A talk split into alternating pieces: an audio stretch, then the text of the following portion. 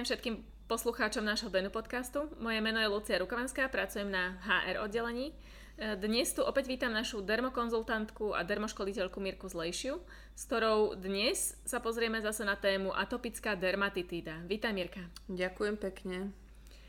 Mirka, atopická dermatitída je pomerne časté ochorenie kože, takže čím je špecifická?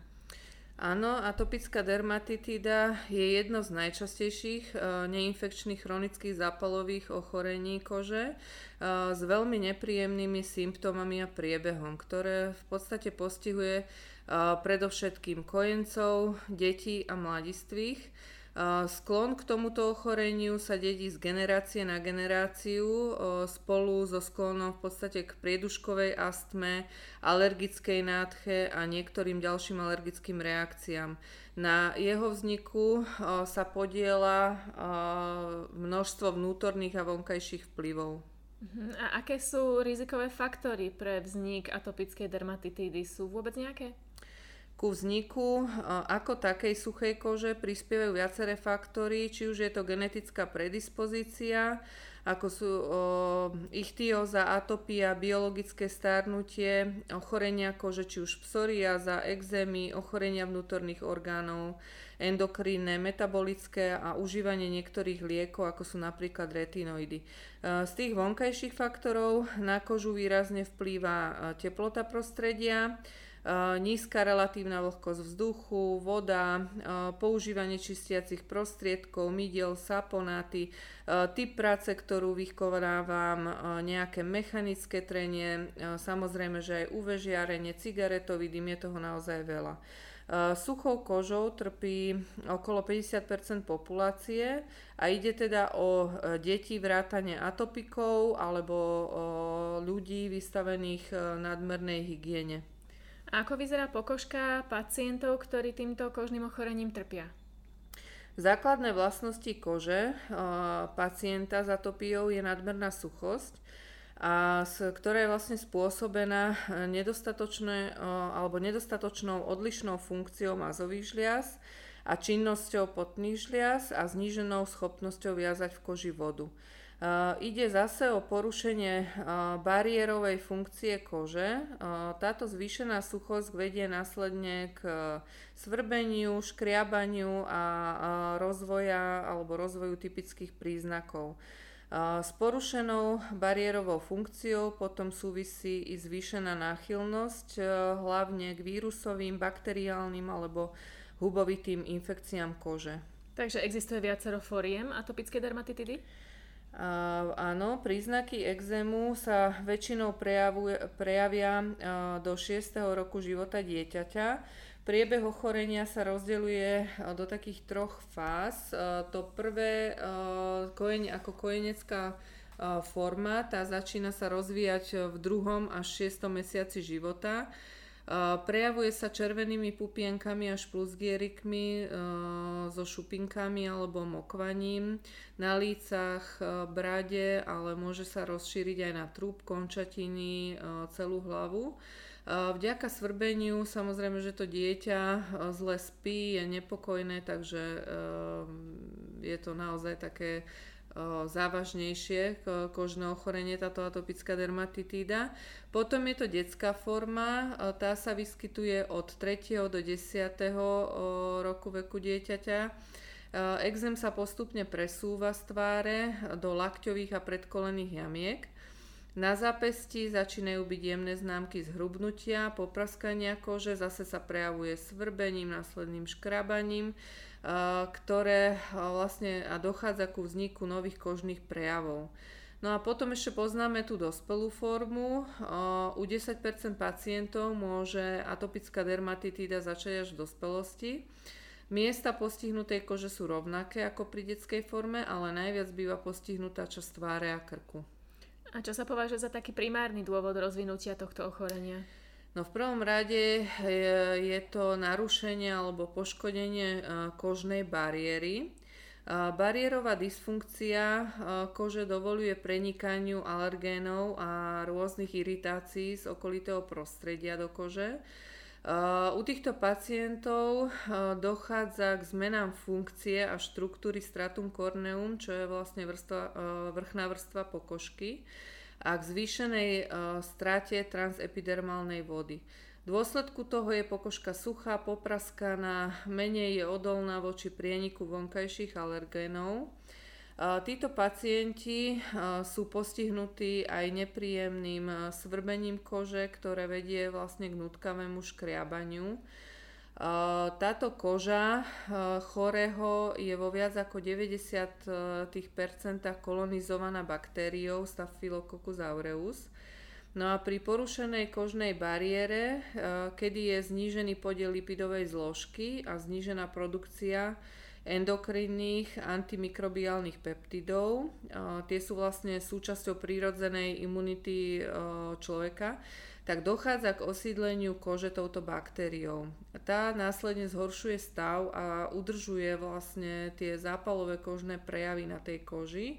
No a výraznou mierou prispieva aj k svrbeniu a zápalom. Kožu chorého môžu kolonizovať aj vírusy, najčastejšie je to teda herpes simplex prvého a druhého typu. Dôležité je spomenúť aj vrodenú imunitu organizmu, pretože koža zdravého človeka tá je bežne pokrytá rôznymi mikroorganizmami bez toho, aby ju infikovali vďaka tejto vrodenej imunite. Sú to tzv. antimikrobiálne peptidy, ktoré funguje, fungujú podobne ako antibiotika. Produkujú ich keratinocity. U chorého s atopickou dermatitidou je výrazne znížené množstvo týchto práve antibakteriálnych peptidov. Čiže je porušená tá vrodená imunita organizmu. No a potom nakoniec je to získaná imunita organizmu, tá je aktivovaná a sprostredkovaná či už T lymfocytmi a B lymfocytmi. Imunitná odpoveď organizmu spočíva v tvorbe protilátok. Pacienti však s atopickou dermatitidou majú vo fáze, fáze akutného zápalu nerovnováhu týchto lymfocytov, tým je vlastne zvýšená produkcia cytokínov, čo sa klinicky prejaví zápalom a svrbením. Uh-huh. A aký je priebeh atopické dermatitidy? Mení sa? Je charakteristická a opakujúcimi sa zápalmi kože, tzv. striedajú sa fázy tzv. splanutia s fázami pokoja. V období splánutia sa tvoria tzv. zápalové lézie, ktoré sa najčastejšie vyskytujú v lakťových a kolených jamkách, na krku, na tvári, ramenách a šíji. No a tieto lézie sú, lézie sú vlastne zapálené ložiska, kedy je koža zhrubnutá, začervenaná, popraskaná a plná odrenín. Mhm. Dobre, takže teraz už vlastne vieme, eh, čo to atopická dermatitída je ako sa prejavuje, aký je jej priebeh, ale ako je to teraz s liečbou? Dá sa, dá sa toto ochorenie vyliečiť? Ako dlho trvá samotná liečba? Liečba atopického exému je veľmi zdlhavá a v podstate je to ochorenie, ktoré sprevádza toho človeka viac či menej počas e, celého života. Pri akutnom výseve exému je nutné používať okrem emoliencií, čo sú teda premastujúce prípravky, aj e, napríklad kortikoidy z pravidla v zostupnom dávkovaní. Pri vhodnom výbere a dávkovaní e, kortikoidov je možné ich považovať e, v celku za bezpečné. Neslúžia však ako náhrada toho základného premasťovania kože. Pre deti od dvoch rokov sa veľmi často používajú tzv. imunomodulátory, Niekedy sa pri ďalších komplikáciách pridávajú antibiotika, či už v mastiach, krémoch, roztokoch alebo nejaké dezinfekčné prísady. Ďalšími nekortikoidnými prostriedkami na liečbu sú používané tzv. farebné terapie, čo sú roztoky organických farbív, dechtové preparáty, ichtamol, ktoré sa používajú pre svoj protisvrbivý a protizápalový účinok. Do kategórie vonkajšej liečby patrí aj svetloliečba, čo je vlastne vystavenie kože cielenému pôsobeniu UVA a UVB e, žiarenia. Tieto dávky sú samozrejme kontrolované a, sprevá- a sú prevádzané na odborných dermatologických pracoviskách. Často sa pri liečbe používajú aj antihistaminika, čo sú vlastne lieky na tlmenie alergia, svrbenia. Podľa potreby sa používajú na liečbu antibiotík, teda na liečbu aj antibiotika, antivirotika a imunosupresíva. Tak to musí byť fakt aj psychicky náročné pre pacientov, ktorí trpia týmto nepríjemným kožným ochorením. Ako by si teda mali pacienti uh, ošetrovať pokožku? Na čo by si vlastne mali dávať pozor možno pri tej starostlivosti? Je niečo, čomu by sa mali vyhýbať? Áno, tam tá starostlivosť nám naozaj musí byť uh, dôsledná. Uh, či je pokožka chorého s atopickou dermatitídou vo fáze pokoja, alebo vo fáze zápalového spadnutia. Treba sa o ňu teda pravidelne starať, nepoužívať agresívne prípravky, na hygienu vyhnúť sa používaniu parfumovaných bylinných krémov s obsahom konzervantov, ktoré ju zbytočne dráždia, zhoršujú jej stav. Kúpeľ alebo sprchovanie by malo byť e, krátke a len vlažnou vodou, prípravkami, ktoré neobsahujú alebo neoslabujú ten e, ochranný hydrolipidický film kože a sú práve vhodné a určené pre chorých s atopickou dermatitidou.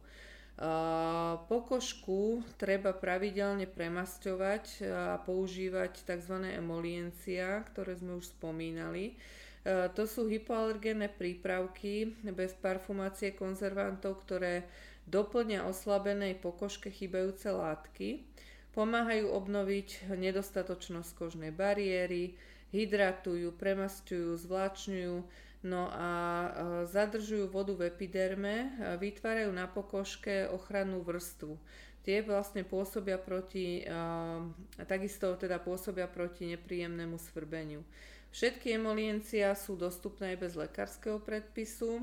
Nanášať by sa mali minimálne dvakrát denne. Vhodnejšie je teda častejšie premastenie menším množstvom prípravku ako jednorazová aplikácia nadmerného množstva. E, je to kvôli tomu, že e, pokožka môže prijať len obmedzené množstvo tuku. Aplikujú sa hneď po kúpeli či sprche, keďže obsahujú látky, látky schopné zadržiavať vodu.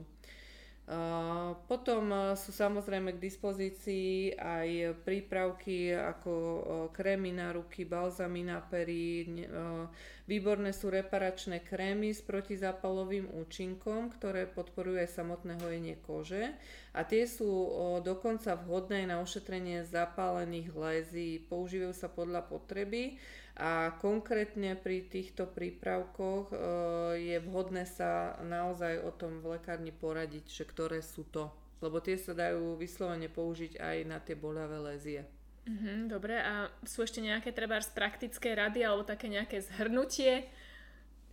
Áno, ešte si povieme zo pár praktických rád. E, takých všeobecných. E, pacienti s atopickou dermatitídou by nemali teda nosiť e, odev s umelými vláknami, skôr sa zamerať na tú 100% bavlnu.